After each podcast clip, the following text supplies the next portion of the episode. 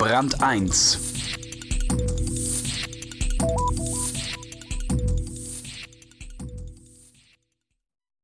Die dänische Firma Viking stellt Rettungsgeräte für die Seefahrt her und lebt davon, Katastrophen zu verhindern. Doch leicht wird ihr das nicht gemacht.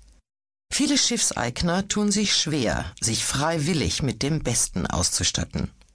Matthias Hannemann über die merkwürdige Scheu, dem Risiko ins Auge zu blicken und über eine Firma, die genau das tut.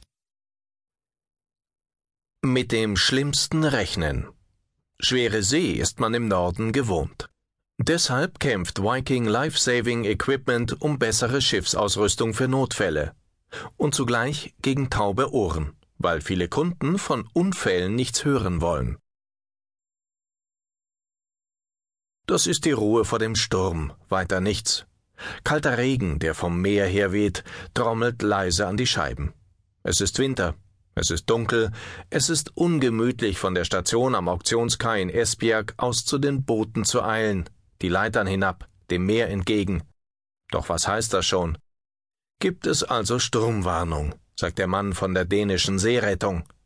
Er kocht sich einen Tee und stellt das Funkgerät lauter, um das Rauschen, Knacken und Flüstern besser verfolgen zu können.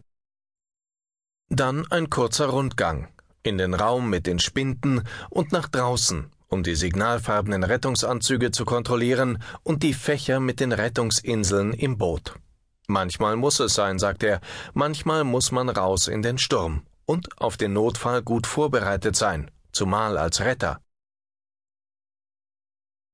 Auf Stürme und Krisen ist man als Seefahrer gefasst. Diese Gelassenheit mag an der Berufserfahrung liegen, um die man als Seemann nicht umhinkommt, auch an dem Gottvertrauen, das Skandinaviens Küsten nicht ohne Anlass prägte.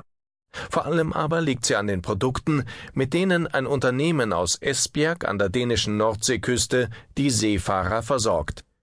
Viking Life Saving Equipment unweit des Hafens produziert Rettungsanzüge, Rettungsinseln und Schiffsevakuierungssysteme. Und die werden immer ausgefeilter. Denn Krisen, sagt man in Esbjerg, bewältigt man am ehesten, indem man aus Krisen lernt, um für die nächsten gerüstet zu sein.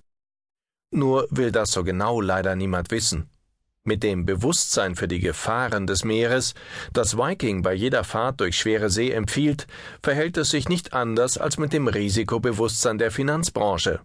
Meist entwickelt es sich erst, wenn einem das Wasser bis zum Hals steht und die Mannschaft in die Rettungsboote steigt. Solche Szenen stellt sich natürlich niemand gern vor.